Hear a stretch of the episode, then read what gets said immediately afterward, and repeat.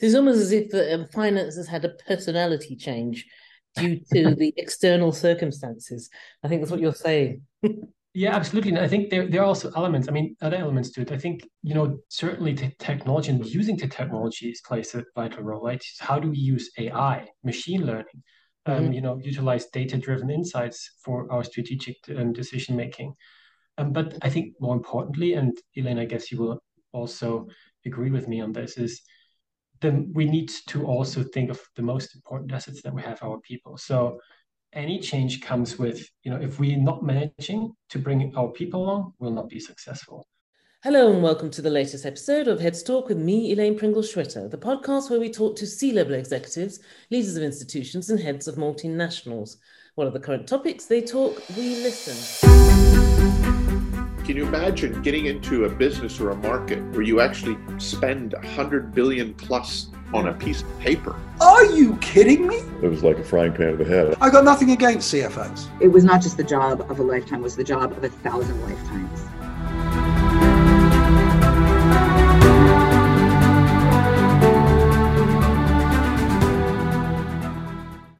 My guest today is a financial C suite in the healthcare sector and has had nearly two decades in the industry working across a number of geographies and continents.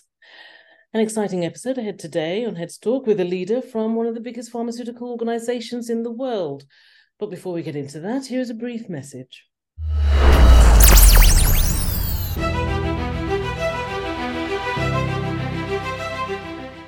US Private Capital Forum Go Real 2023 launched now with on demand sessions offering attendees the utmost flexibility to access industry specific content and deals on their terms. It will bring together over 100 speakers from across Europe over a broad agenda covering private equity, venture capital, real estate, and private debt. For details, visit www.eurosforum.org. Heads Talk podcast with your host Elaine Pringle Schwitter.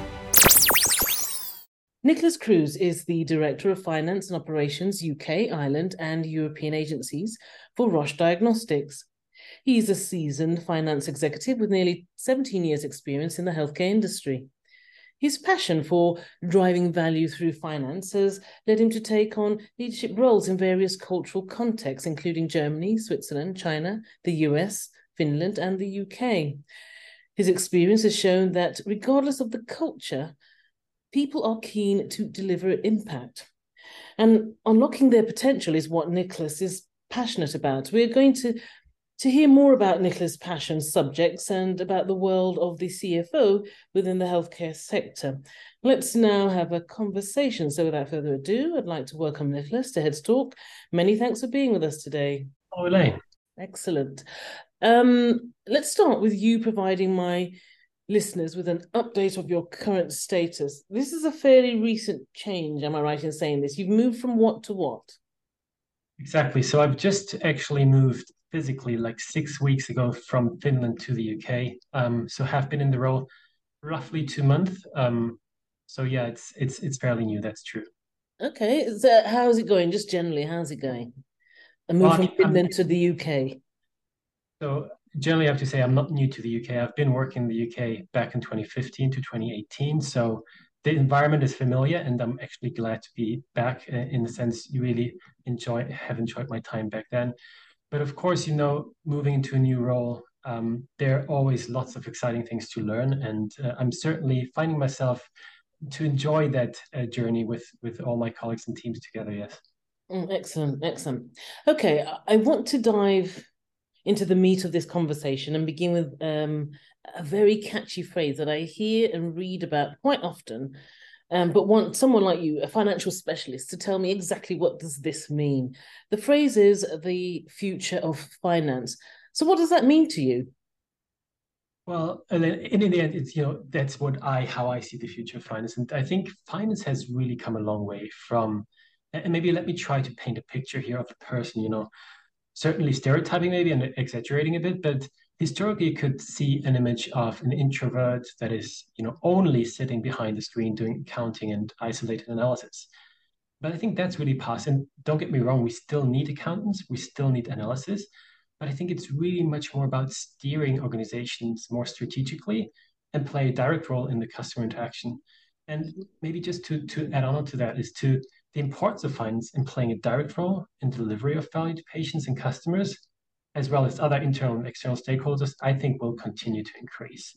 Mm. Um, there, there are some elements, you know, that, that we look at when we look at future of finance, um, you know, and really that involves transformation, um, yeah. transformation of the function, you know, to become custodian of performance, steering certain activities, um, resource allocation, um, really from an enterprise level to, to achieve our strategic um, objectives. Mm-hmm. So it's almost as if the um, finance has had a personality change due to the external circumstances. I think that's what you're saying. yeah, absolutely. And I think there, there are also elements, I mean, other elements to it. I think, you know, certainly the technology and using the technologies plays a vital role, right? How do we use AI, machine learning, um, mm-hmm. you know, utilize data-driven insights for our strategic um, decision making? Um, but I think more importantly, and Elaine, I guess you will also agree with me on this, is then we need to also think of the most important assets that we have, our people. So any change comes with, you know, if we're not managing to bring our people along, we'll not be successful. Mm-hmm. And I think in this, I'm convinced that, you know, progressive leadership, showing the vision where we're going, architecting an environment where people can thrive and contribute, but also to catalyze the change by removing roadblocks and coaching people to come along this journey is, is paramount to be successful in this. Oh, so there's, there's a there's a lot of add-ons into that role, which we will probably dive in in greater detail later in this episode.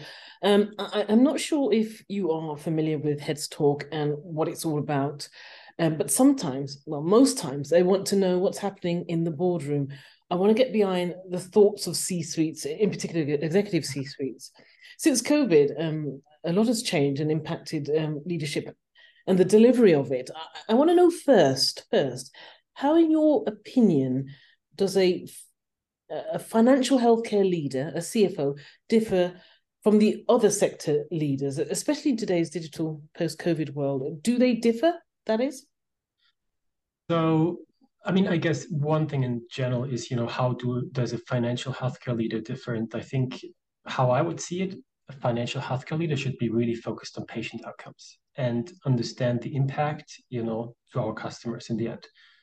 And, and as such, they need to understand, you know, how complex regulations um, are impacting the performance, but also consider other uh, unique challenges such as um, tender practices or reimbursement decisions that are you know, prevalent in the healthcare ecosystem.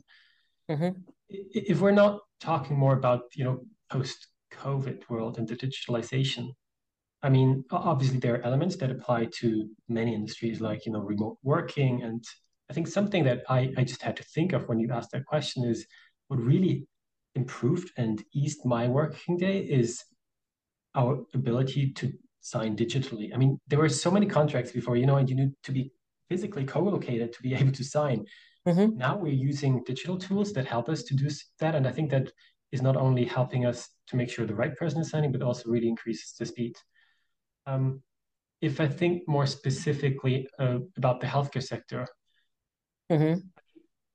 in the end, there was a change in in also patient behavior, right? I think telehealth, you know, was was got a much greater mm-hmm. acceptance, um, and I think also we were more and more looking into remote monitoring solutions. For example, if we think about diagnostics, and I think this actually offers an opportunity um, to companies like Roche that are committed to really innovate mm-hmm. in the digital space and try to help digitize healthcare for the benefits of our patients and overall society. Hmm. It's interesting that you know when I ask you about how does a financial healthcare leader, you know, a CFO differ um, in the healthcare sector as opposed to a, a different sector. You, you talked about patient outcomes, you talked about diagnostics, but if I was um, a financial CFO in another sector, I would say the equivalent for me would be customer satisfaction. Yeah, absolutely. And I think what I sometimes do is, you know, if there are certain critical decisions to make, I, I think of, okay, what would a patient say, right? If he was sitting in the room, what would the patient say? Mm-hmm. And that sometimes just helps to get the perspective right. Mm-hmm. All right. Okay. Right. Um. Uh, one thing I noticed, or uh, a thing that I noticed quite heavily um, when I started the prep for our conversation, um, is the Roche Proud hashtag. I know you are talking on a, a, personal capacity here for this episode. However, it's everywhere. It's everywhere online. I see it all the time. Um, people in your organization are using it. What does that hashtag mean to you? Well, again, you know, talking about me, but I think also for I, I can I can probably think many in, in the organization think like this. I think it really embodies our dedication to innovation, collaboration, and, and really improving lives through cutting edge diagnostics and personalized healthcare solutions. And I think equally important to me is that we're doing all this while mm-hmm. ensuring that we make a positive impact on the world around us, right? So social value um, is, is, is a key topic there. You know, how do we help communities to thrive? How do we take, you know, environmental matters really seriously in addressing social inequalities? Okay, you, you've touched upon it, so let's go straight into it. It's a it's an area of work that is very important to you because when we talked about having you on the, the, the program, that's something that you really wanted to talk about. You mentioned this, and I wanted to understand all about it and why this has such a relevance to you in a corporate setting. But first, in general, why is social value important in business? Perhaps remind my listeners what is your understanding of social value first, and then yeah. why is it important in business? So I think social value, um, you know, is is vital to really because we can align business goals actually with the societal impact, and you know, foster long term sustainability and ethical practices in business in general. And and if we talk about social value, it's really about incorporating both um, CSR, which is corporate social responsibility, mm-hmm. as well as ESG, which is environmental, social, and governance factors into decision making, so that mm-hmm. we create, you know, value for stakeholders. Actually, this also helps us to even attract investors and contribute to addressing global issues like climate change and social inequalities. Mm-hmm. All right. And now um, let's talk specifics. What role should the finance function of an organization play in achieving social value? How are you leading on this? What are you doing? So I think maybe maybe to add on why it's also important for us in the UK is that um, in the UK there has been lots going on space. So, so there was the Social Value Act back in 2012, um, which actually asked public bodies to consider um, social value in their procurement practices. And now, just in 2022, NHS has released its net zero and social value policy. And I'm really glad to see that social value is now reflected in NHS tenders and is rated with a minimum of 10%. So that already shows you the importance of social value in business now as well. And I'm very proud that Roche has historically taken their role within society very seriously, and that we're now seeing this in in in in, in this business. I mean, it, it just shows we we're actually already now leading the space. Mm-hmm. Um, so you're talking about finance specifically, and as we are linking the the success of the organization to a potential win of a tender, I think is showing us that we as an organization in general have to look at it. Finance, I think, can can help to um, in a variety of ways, you know, by allocating resources, um, measuring the impact, and really supporting initiatives that enhance social value, you know, tracking um, and and reporting non-financial metrics related to us as an example. Mm-hmm. And if we talk about finance in a more broader view as well, procurement plays a crucial role, right? If we incorporate um, social value factors in supplier selection, for example, you know that can help us to make a huge impact. Mm-hmm. Establishing green policies such as you know electrifying our fleets is another, another example. And um, as I personally also lead supply chain and facilities for the Roche, uh, Roche Diagnostics UK, there's a huge role that these functions can play as well. You know, thinking mm-hmm. about mm-hmm environmentally friendly packaging, transportation practices, and you know the the reducing carbon footprint of our buildings, for example. Mm-hmm. I, uh, I asked the question: um, What role should finance function play, and how are you leading on this? Another question I had in mind was who should be responsible for this. In your answer, you talked about the procure, um, procurement. So I'm assuming there's an element of there's this the chief procurement officer doing work in that sense. You talk about operational stuff.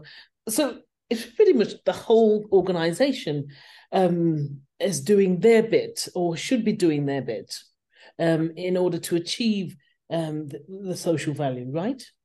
You got it, Elaine. I think in the end, it's everyone in the organization. I mean, of course, top management, right? I mean, they in, in our leadership that team, that's what we did, together with some really internal and externally subject matter experts for shaping the vision and strategy around it. But in the end, every single employee plays a crucial role in really implementing and supporting the initiatives and getting traction on social value. Absolutely. Mm-hmm. And, and and what are the results of implementing successful um, social value initiatives? Can, can you just give us an example of this? Or what does it look like for my listeners?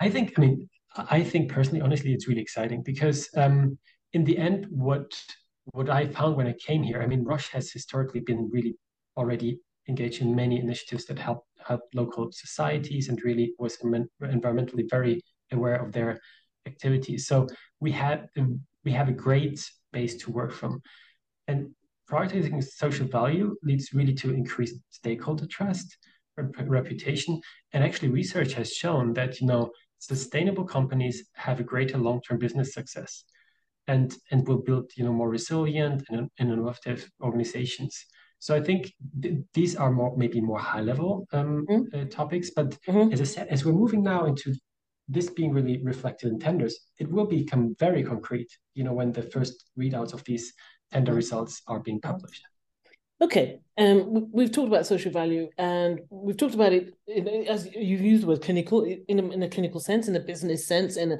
a, logic sense, in a sense that we can understand what needs to be done, why it needs to be done, who does what, who's leading on what, how is it done, what do the results look like.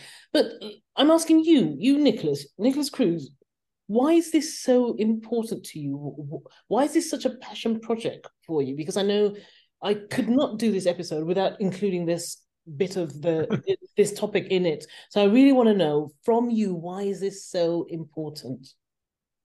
Well, I I guess it probably stems from I've been raised in a way that you know my parents were very aware of you know their impact to society to environmental matters. I mean, you know, we've always uh, looked to source local ingredients, you know, and mm-hmm. and so I think it's probably something that I've been brought up with, and I think I can now use this passion that I got in really making a bigger impact through my role as well.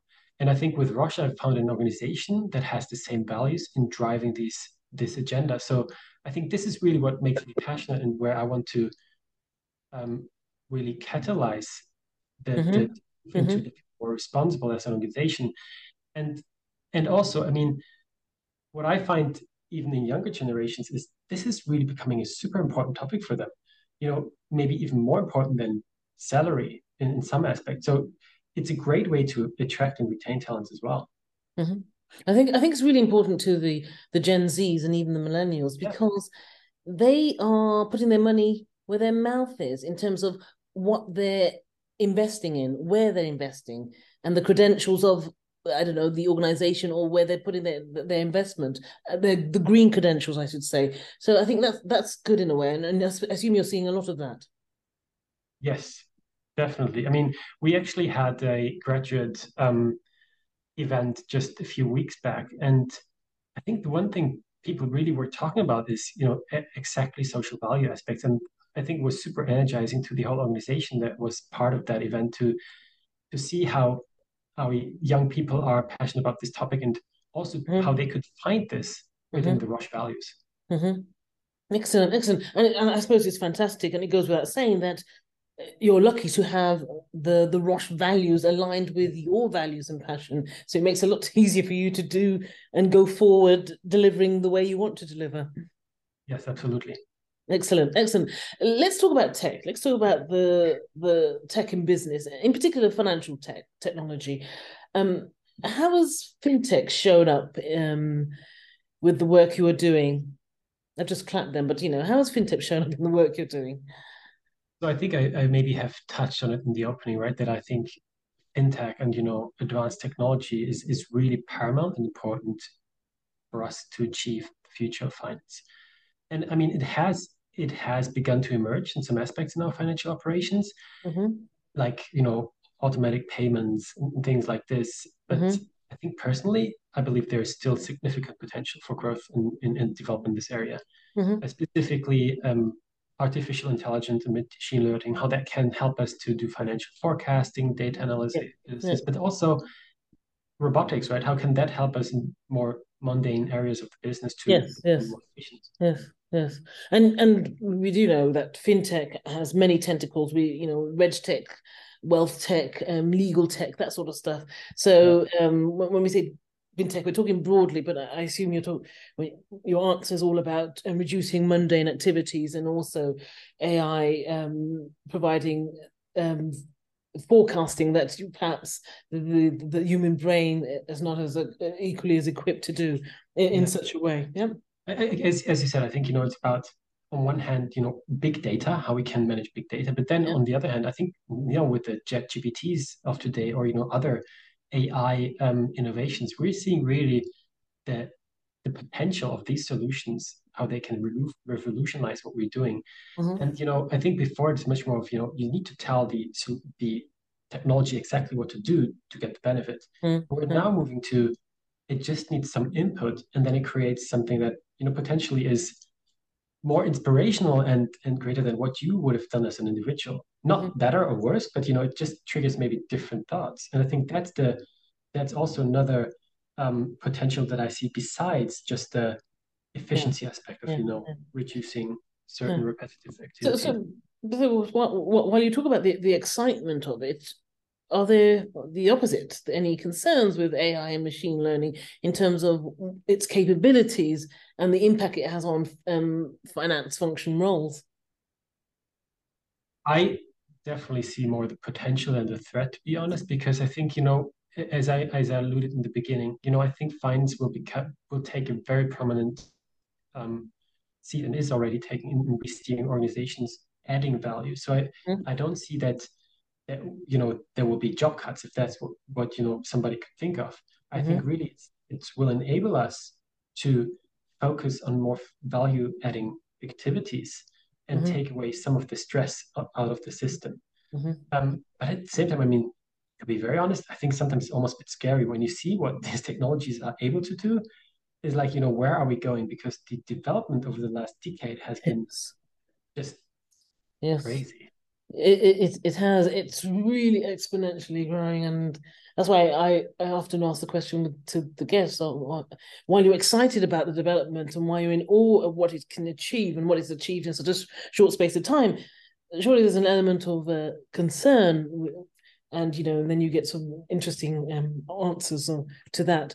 Okay um we, we're going to end on a classic heads talk question that, that that's usually tailored um, for the different C suites and to the different C suites. So, how has the CFO role morphed in recent years? I think you touched upon it a, a little bit, but and how do you think it will continue to change going forward?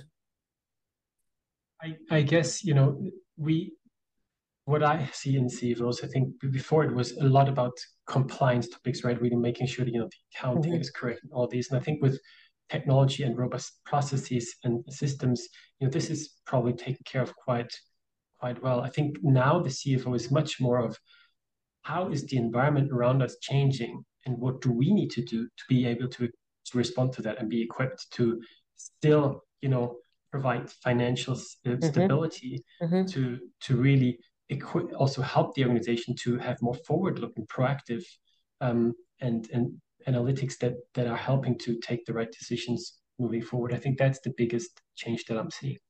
Mm-hmm. And what perhaps, Niklas, are you bracing yourself for? What What are you preparing yourself for? If, even if it's just mentally. Yeah, yeah. As opposed to edu- uh, educating yourself, what are you mentally preparing yourself for? I think I will prepare myself for really being more. Um, the the world around us is changing quicker and quicker, right? So, you know, if, if it's about technology, if it's about, you know, people's behaviors, it's about um, what what the world is doing around us. I the one thing I see is that the change is accelerated. So whatever we do, we need to do in a way that we are able to respond to that change more quicker and more adequate.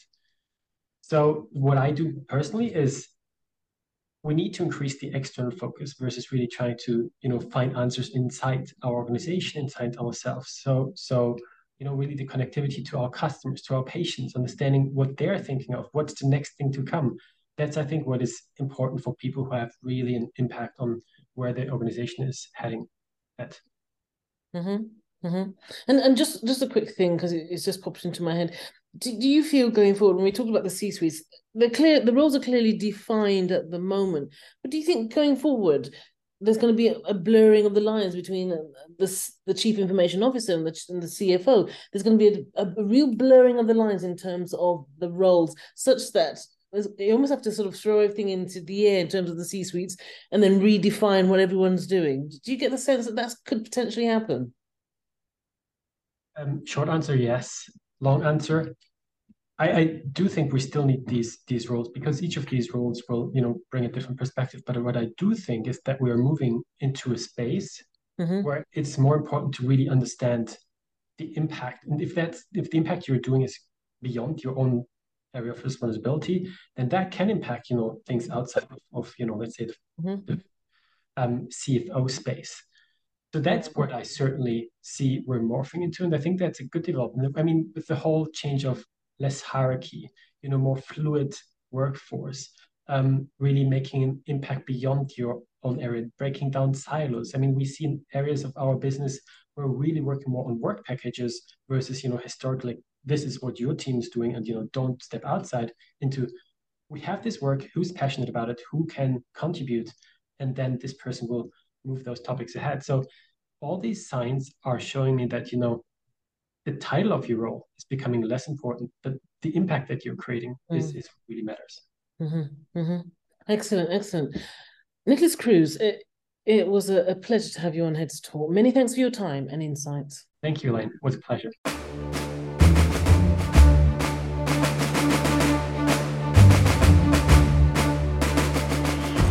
Thanks for joining me today on this episode of Heads Talk. Don't forget to subscribe to the show via my website, elainepringle.com forward slash Heads Talk, or wherever you get your podcasts.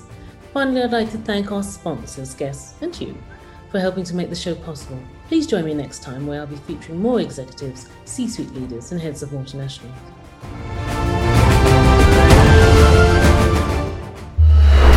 Heads Talk podcast with your host Elaine Pringle Schwitter.